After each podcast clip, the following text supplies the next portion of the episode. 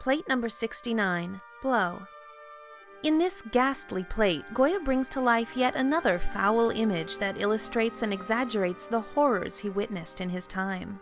Brujos, or male witches, feast on the dead and toy with the bodies of young children. A central brujo holds a young male child while lighting a fire with the boy's gas. The scene is crass, graphic, and cruel, showing the viewer a glimpse of the artist's strong emotions over the subject matter infant mortality. Francisco Goya and his wife Josefa lost six of their own children in infancy, which, though many, wasn't an uncommon tragedy in Spain at the end of the 18th century. And, as with so many horrors of that time, many citizens blamed evil demons for the murder of these children, although surely poor medicine was largely to blame. The horrible feast and game the Brujos play here is not a mere comment on the conditions of turn of the century Spain, but also a personal cry of pain by the artist for what he experienced in his own life.